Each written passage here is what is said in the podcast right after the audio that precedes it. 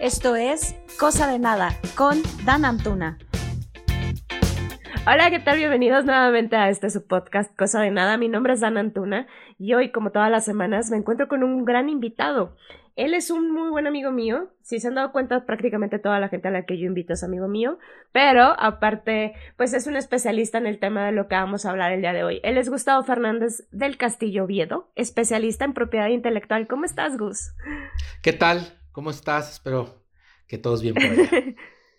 yo bien, ¿tú? Bien, bien, pues. ¡Qué seriedad! Eh, aprovechando para platicar, sí, ¿verdad? Sí, sí, que, sí, que menos, menos, formales, ¿verdad? exacto, que, que la gente te conoce como te conozco yo. Ok, muy bien. Pero conocedor.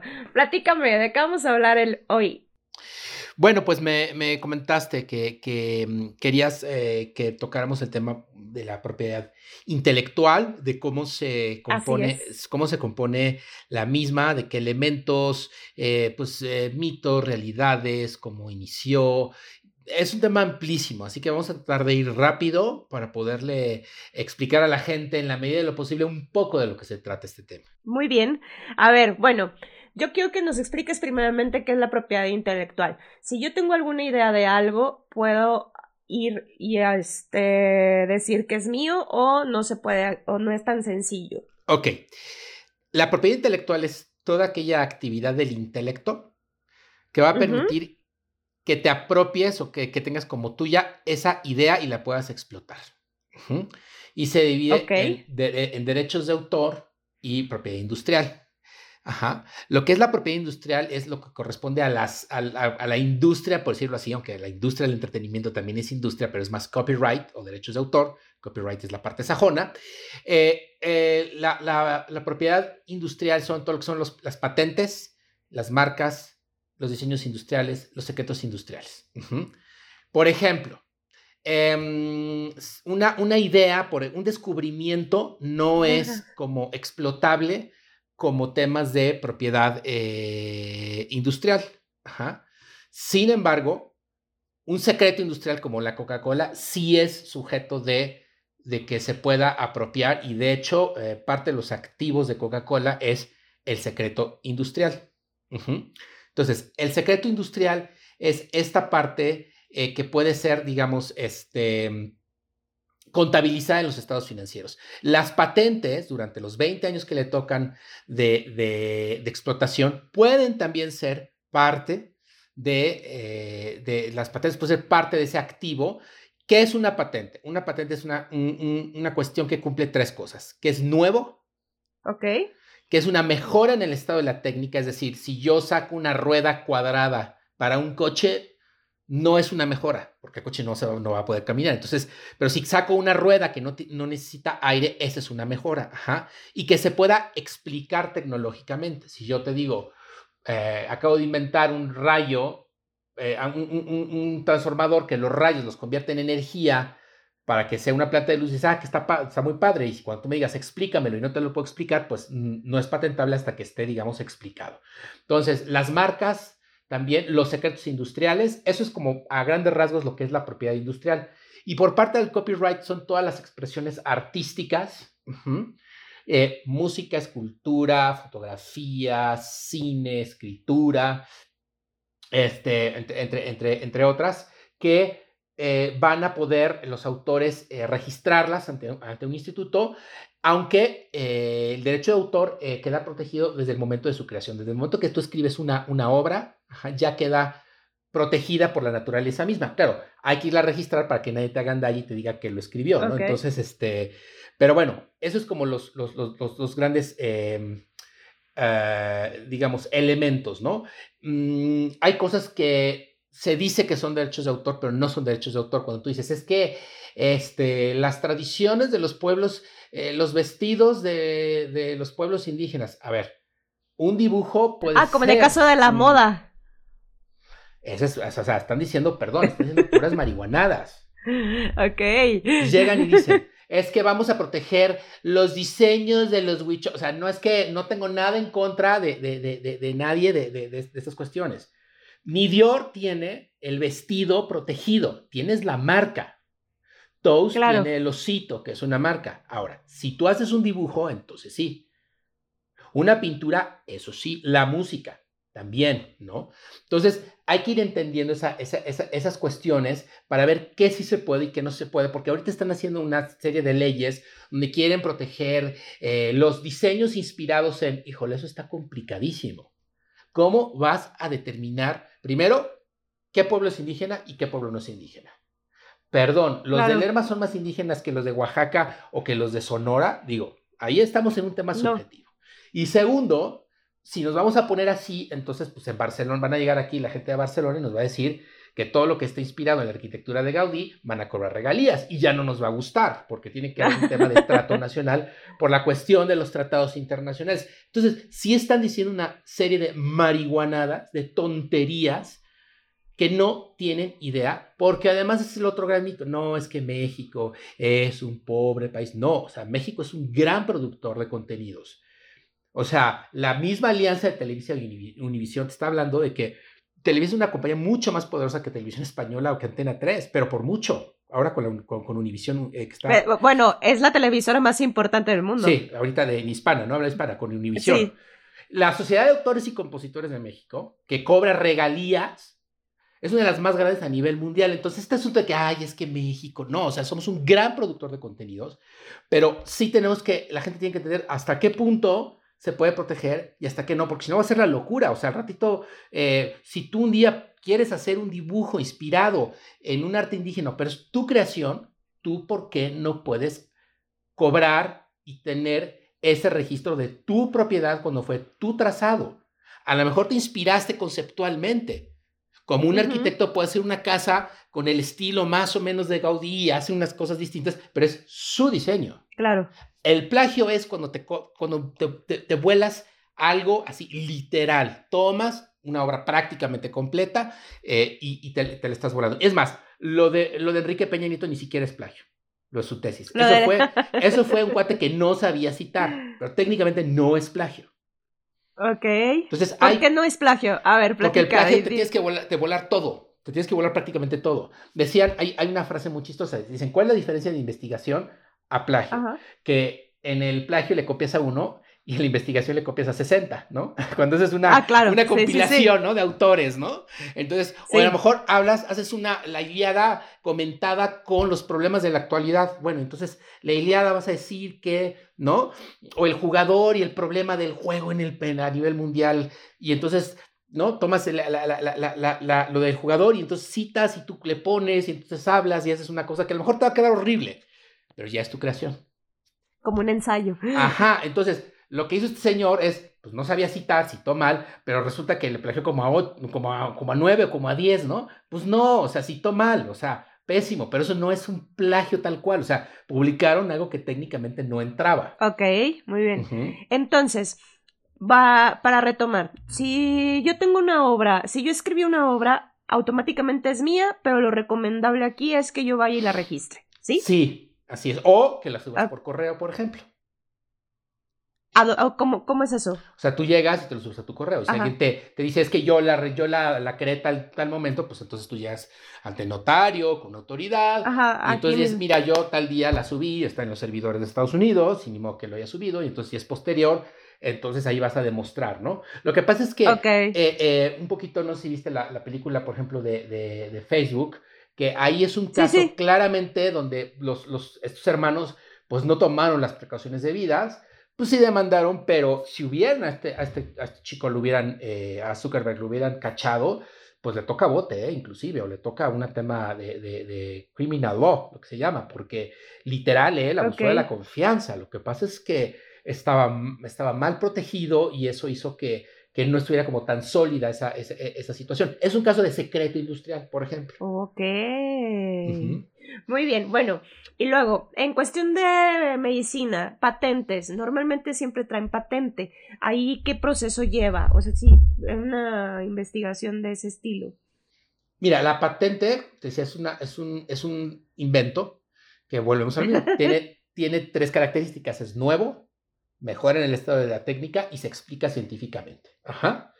generalmente son combinaciones, ¿no? Los antigripales son, van haciendo combinaciones, combinaciones hasta que encuentran una con ciertos rangos que da cierto efecto. Ahí está tu patente.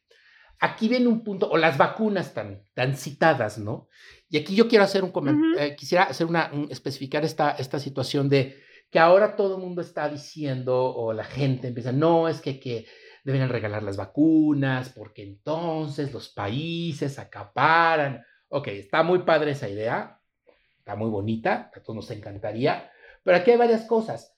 Si tú vas a, si, si la patente la vas a regalar, bueno, entonces deberías pagarles todos los intentos fallidos de los científicos cuando no dan con un medicamento, porque se escucha muy padre cuando llega el científico y cobra, ¿no? Por atinarle un medicamento. Y le pregunto a la gente que dice que se deben de regalar las vacunas, ¿quién les paga a todos esos científicos de los intentos fallidos? que son muchos. tú tienes, a lo mejor, en un área de investigación y desarrollo tienes eh, cuatro líneas, de las cuales una tuvo éxito y las demás no. Entonces, tú tienes que ir prorrateando, así como las películas, ¿no? Hay películas que son un hitazo, y hubo unas como Waterworld que, que fueron pérdidas absolutas de 50, 60 millones de dólares o 40 millones de dólares, ¿no? Entonces, si tú empiezas a decir que se regalen las vacunas, pues sí, pero entonces la contraparte, la contraparte, ¿dónde va a quedar? O sea, eh, un poco lo que pasó en la Unión Soviética fue eso. En la Unión Soviética se tenían científicos muy buenos, o sea, la carrera espacial fuera de la llegada a la Luna, todos los demás logros que fue el primer satélite, el primer eh, perro que mandaron, la primera persona, la primera mujer, la primera caminata, la lograron los soviéticos. Sin embargo, como la Unión Soviética no tenía esa estructura comercial justo de las patentes, de premiar la innovación, que sí lo tenían los Estados Unidos, los Estados Unidos tuvieron esa capacidad de lograrlo y los otros no. Porque estás premiando la innovación. Entonces, si tú a la gente le dices, yo no te voy a premiar la innovación, entonces viene un, la gente no va a estar tan motivada a correr un riesgo, porque es un riesgo, es lo que hay que entender. O sea, otro caso, Charles Goodyear. Charles Goodyear, eh, todo el mundo piensa que es por las, sí es por las de Goodyear, pero no es que la fundó Charles Goodyear, fue en honor de Charles Goodyear. El señor pasó 30 años, se le murió un hijo, pobre, en la miseria, y fue el juicio del siglo de 1800. Porque cuando él descubre la vulcanización, alguien le quiere volar el invento. O sea, una persona que llevó 8, 9 años investigando, no le a decir, ah, pues es que no debes ganar tanto. Porque entonces vamos a entrar a un tema donde, ¿y quién cómo determinas qué es lo justo? ¿Cuánto trabajó él? ¿Cuánto trabajó él respecto a un invento y el otro no tanto? Bueno, entonces, aquí, por ejemplo, si vas a sacar un champú, lo recomendable, si tiene algo con innovación, ahí se tiene que patentar. Porque es diferente a la fórmula que están usando normalmente, ¿sí? Exacto, tiene que tener una, una, una, cuestión que sea demostrable em, en, en, lo que se llama las reivindicaciones, que es la parte técnica, ¿no? Otra cosa, dura 20 años y después de 20 años ya cualquiera lo y es de dominio público. ¿Por qué? Porque se, justamente lo que se está buscando es que no se acapare durante 100 años. O sea, hasta eso está más o menos pensado. Que más o menos, bueno, se, busca eso, ¿por qué? Porque eh, hay inventos que tienen que recuperarse eh, con cierta cantidad de tiempo. Los tecnológicos, por ejemplo, esos duran cinco años. Es más, es antes de que expire la patente. Un procesador de un celular de hace 15 años, hoy no te sirve para nada. E, exacto, es que aparte acabo de tener un ya había, de que, de que ya había tenido esta plática contigo. Este, Sí, pues es que aparte la tecnología cambia constantemente todos los días. ¿Cómo, cómo va a ser tan larga como otra cosa? Sí. Exacto, y la misma tecnología a veces acorta la vida comercial de las patentes, a pesar que tiene una vida, digamos, em, legal de 20 años, ¿sí? la acorta. Es más, muchas, muchos, en muchos casos, por ejemplo, las computadoras, eh, se patenta más que nada por un tema de curarse en salud, porque hay veces que dos empresas pueden llegar al mismo resultado. Si tú vas a llegar al mismo resultado, yo voy patentando para evitar que, ¿no? Que cuando alguien saque la tecnología, este, evitar que, que ya esté patentada. Entonces, más que un tema de explotar, sí entiendo que, importa explotarlo, pero no por los 20 años, sino porque la, la tecnología te va a llevar a un, a un, punto, o las vacunas. Todo el mundo sabía que había ciertas tecnologías. Entonces, ¿quién llegaba primero? Bueno, pues tan pronto lo lograste, paténtalo. O, o inicia la solicitud de patente, porque el que llega primero es el que patenta. Pero sí, esta parte de los, de, los, de los medicamentos y de las patentes tiene su razón de ser, o sea, que es un monopolio que el Estado te da para que tú lo puedas explotar. Wow. Bueno, ¿y qué no puedo patentar? ¿O qué no puedo registrar? No, los descubrimientos no se pueden patentar. ¿Qué tipo el que, de descubrimiento? El, de, el que descubre un nuevo virus, por ejemplo. Si yo descubrí un nuevo virus, pues por sus condiciones no se puede patentar. Ok. Los descubrimientos puede ser que sea un secreto industrial, pero mientras se mantenga como secreto. Una vez que está descubierto, ya. Ya no. Lo que ya está patentado tampoco, porque pues ya, es, ya, ya, ya, se puede explotar, ¿no? Este, cuestiones como muy obvias, ¿no? Eh, eh, tampoco, pero en realidad todo lo que entra dentro de esas tres características que te comenté sí pueden ser sujeto de, de ser patentables. Ok. Eh, ¿Es difícil hacer un registro o una patente? Mira, lo, o sea, mira, cual, técnicamente cualquiera puede registrar una, solicitar, patentar o solicitar una patente o una marca, pero sí es un tema complicado. Siempre digo, cualquiera puede llegar y, y hacer su declaración de su empresa sin que seas contador. Eso no quiere decir claro. que te vaya a quedar bien, ¿no?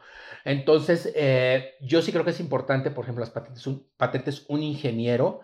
En las marcas sí recomiendo que se asesoren con alguien porque hay marcas, hay sectores ya muy saturados, sobre todo de entretenimiento, de medicinas, de productos de consumo, donde ya, o sea, llegan clientes y me dicen, oye, quiero, la, la una, quiero una marca de pasteles que se llame Caprichos, ¿no? O Delicias. Y dices, ve, ya, o sea, Hay está, 500 mil. Ajá, o sea, ya es que escuches y sabes que no va a pasar. Oye, no, pero no va a pasar. Entonces, y si pasa, el problema es que la marca ya está muy choteada. Entonces, eh, poderla posicionar va a ser muy difícil porque hay otras seis. Entonces van a decir, oye, Delicias, la de la esquina A, o Delicias de Doña Lupita, o de los Delicias de Doña Clarita. Sí. Yo siempre doy un, un, un, un ejemplo. Mira, las marcas no son importantes por el nombre en sí.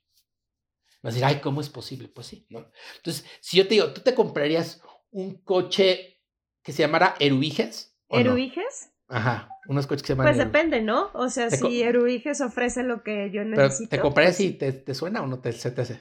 ¿Si te hace bonito el nombre de marca? No. Ok, pero sí compras un Mercedes, ¿no? Ah, obvio. Obvio, voy a tener mi mecha en la cochera. Entonces todo el mundo, Obvio. o sea, ¿cómo? O sea, entonces, ah, bueno, porque Mercedes, o sea, a lo mejor me dicen de Efigenia, ¿no? Y Efigenia sería hoy la marca de Efigenia en Fórmula 1, ¿no? Porque está posicionada. Exacto. Entonces, siempre es, ¿no? O sea, siempre, siempre ese, ese, ese es el tema, ¿no? Que es cómo la trabajas. Bueno, ¿y qué valor agregado te da? ¿Y qué Exacto. valor agregado te aporta? Y, y qué comunicas, pero sí la marca, porque hay gente que no, es que esta es la supermarca, ¿no? Bueno, pues sí, pero pues depende, ¿no? O sea, ¿para qué, no? Entonces sí, ah, claro. sí, sí, creo que todos esos, esos, esos, alcances y limitaciones, sí, esos, otra, esas, esas son de las limitaciones de las marcas, que la gente luego dice, no, pero es que esta marca va a ser la gran diferencia. Pues depende. Es más importante que la marca esté diferenciada en el mercado, que es una marca original, y la otra, uh -huh. que cuando la quieras exportar, pues no vaya, no vaya a representar este, eh, un, un, un problema, ¿no? Porque hay marcas, había sí. una marca, digo, no se puede decir aquí palabras medio, medio sí. pero por ejemplo, había un Mazda que era Mazda la puta en Japón, así Mazda la puta, entonces imagínate, pues llegas aquí, pues no puedes no, esa marca, ¿no? Con, o hay esa... Nissan, había uno que se llama Nissan Moco, o en Australia hay unos cereales que se llaman Sanitarium, entonces imagínate que pues ahí compras tus, tus cereales Sanitarium, ¿no? Bueno, pero porque aquí la connotación es diferente. Exacto. Entonces, el caso de, de, de por ejemplo, A. Dupont de Nemours lo que hizo es hacer puras marcas raras. Y por eso saca, sacaba Tyvek, Nylon, este, Corian, eh, Kevlar, ¿no? Porque eran así, decían, vamos, de, vamos a sacar puros nombres totalmente raros para que no se pueda eh, confundir y asociarnos con algo malo. Ok. ¿No? Los registros de los logos y de las marcas, ¿qué tan complicado es? Porque hace no mucho estábamos platicando, porque estaba viendo si el registro, el registro de una, de una marca que, tenga, que tengo o que llevo, y me decías, va a ser bastante complicado, te, te, te recomiendo mejor que te asesores con alguien que sepa para que te pueda apoyar y que no gastes el dinero de, en vano. Sí, mira, en realidad, eh, si fuera tan fácil, pues los, des, los despachos de propiedad intelectual no existirían. ¿No? Uh -huh. um, o sea, sacar una licencia, pues cualquiera puede sacar una licencia, ¿no? Pero sí esta cuestión puede complicarse porque deja el que, el que no te den la marca, el que tú estés invadiendo una marca, porque si tú invades una marca, entonces tienes que dejar de usarla. Y si tú iniciaste con un negocio, entonces, este, pues, se puede complicar esa, esa, esa parte, ¿no? Eh, yo, yo pienso que, que sí es importante porque se te van a dar las posibilidades de que de, de, de éxito no éxito. El INPI, pues, tú vas a llegar y te va a atender el INPI, eso lo digo sin, sin ningún problema, ¿no? Pero la situación es que realmente ellos van a hacer un llenado y pues no tienen ni el tiempo, ni son sus clientes, entonces tú vas a llenar los datos y si te llega una anterioridad o te llega una negativa o alguien se opone, pues difícilmente les vas a poder decir, decir algo porque ellos realmente hacen el llenado y tú lo que necesitas es alguien que te diga tanto jurídicamente e incluso comercialmente también. También creo que es una parte que los despachos tienen que, que ayudar es ver si realmente llevas a buen término esa marca o no. Entonces sí conviene, o sea, porque sí puede ser complicado. A lo mejor, mira, es un volado. Hay gente que solicita la marca, yo calculo sobre un 20%, 30% cuando mucho, que no tiene ningún problema. Y hay gente que llega, le ingresa, le citan la anterioridad, ni se dio cuenta y, y se perdió en el camino de la marca, ¿no? Ok. Sí, ¿qué tan recomendable es ponerle tu nombre a la marca? Pues mira, sí, realmente, pues para cuestiones de, artísticos y eso, pues sí vale, sí vale, puede, ser, ¿no? Es un tema más interno de, de, cada compañía, este, puede ser, ¿no? Pero, pero en realidad, mientras esté disponible, no hay problema, ¿no? Porque pues obviamente hay homónimos, y si hay un homónimo otro que está igual, pues no, no se puede llamar como, tú, ¿no? Pues le tienes que poner como tú. Exactamente. Muy bien. Oye, Gustavo, esta plática está bastante interesante. Inteligente también. Este, platícame dónde te pueden encontrar la gente para que si tienen ah, algún detalle con registros, con todo. Pues en Fernández del Castillo.mx, Fernández del Castillo.mx o FC ip.mx, que son dos formas de llegar a la página. F de Fernando, C de Castillo, I de, de Intellectual, P de Property.mx, ¿no? Y bueno, nada más para terminar, eh, algo importante es, eh, fíjate que, que y de lo, a lo mejor ya para que luego otro, otro día que platiquemos de derechos de autor, eh, Ay, sí. Que esa parte también es muy importante, porque luego la gente cree que, que los derechos de autor es algo de ahora. ¿Tú sabes cuál fue el primer, el primer descubrimiento que hizo que, que, que simbró los derechos de autor? ¿Cuál crees que pudiera ser? La imprenta. Ay, Dios. La imprenta, la imprenta. ¿Y la música cuál fue el primer eh, dispositivo tecnológico que simbró la industria de la música? Ay, sí sé. El fonógrafo. Ay, mugroso, es que aparte me agarras con el fonógrafo. y no me acuerdo de las cosas. Eh, eh, hace hace, hace 100 años temblaron todos los grupos, pues dijeron, y ahora con el fonógrafo y con la radio, pues nadie nos va a contratar. Y por eso empiezan a surgir las sociedades de gestión colectiva. Entonces es muy interesante, son temas padrísimos, a lo mejor otro día podemos hablar de esa parte de, los derechos de autor. Y pues bueno, un gusto, un gusto poder platicar y, que la gente vaya entendiendo, te digo, alcances y limitaciones de estos temas, ¿no? Claro, porque aparte creo que todo, todos los días alguien surge con, alguien tiene la idea de y se queda en idea desde porque no sabe por dónde. O, Exacto. Este, le platica su idea a alguien y se la roban y nunca la registró. Entonces, creo que es bien importante del que la gente vaya conociendo del tema y que sobre todo sepan que hay gente especializada en poderte asesorar. Aunque te cueste, más vale estar asesorado a dejar tu futuro ahí arrumbado, ¿no? Edison dice, Edison decía que era un eh, 1% de creatividad y 99% de, de, esfuerzo. Sí. Eh, las naciones más desarrolladas, las altamente tecnológicas, o sea, te hablo de Holanda, Corea del Sur, Japón, Suiza, Estados Unidos, Finlandia, eh, Reino Unido, tiene un alto contenido de innovación, incluso dentro de los respectivos países desarrollados, ¿eh? Y esa es la gran diferencia, o sea, Francia también, o sea, ¿por qué a lo mejor Polonia no está tan avanzado? Pues porque Polonia todavía le falta un trecho, ¿no? Respecto a, estos, a estos países, Alemania, ¿no? Por ejemplo. Entonces, eso es lo que hacen que respecto a un Portugal, por ejemplo, esté tan desfasado, porque esa innovación te ayuda a ya no que tenga, ya, ya no te, te dediques pues a, la maquila, sino a bueno, sí a la maquila muy avanzada, pero que tú cobres por esos derechos, ¿no? Eso tiene un impacto en la economía brutal. Igual en el entretenimiento, o sea, California es un, es un, es una, es una, es un estado que buena parte de su riqueza se lo debe a la propiedad intelectual. Wow. ¿No? O sea, el cine, Silicon Valley, por eso es la, la séptima octava economía del mundo. Bueno, tengo entendido, a lo mejor voy a dar un dato erróneo, este, Silicon Valley podría ser un país hoy. Sí, por supuesto. Sí, por supuesto. Va a ser una buena parte de la economía de, California. Y la otra, sí hay una parte de agricultura también importante, de vinos y demás, que, pesa, pero la otra también es del entretenimiento. O sea, el cine, el cine es algo que, que cabildean en Washington, de tan importante que es. O sea, es estratégico, ¿no? Ok. Entonces, pues sí, es, todo, todo un tema.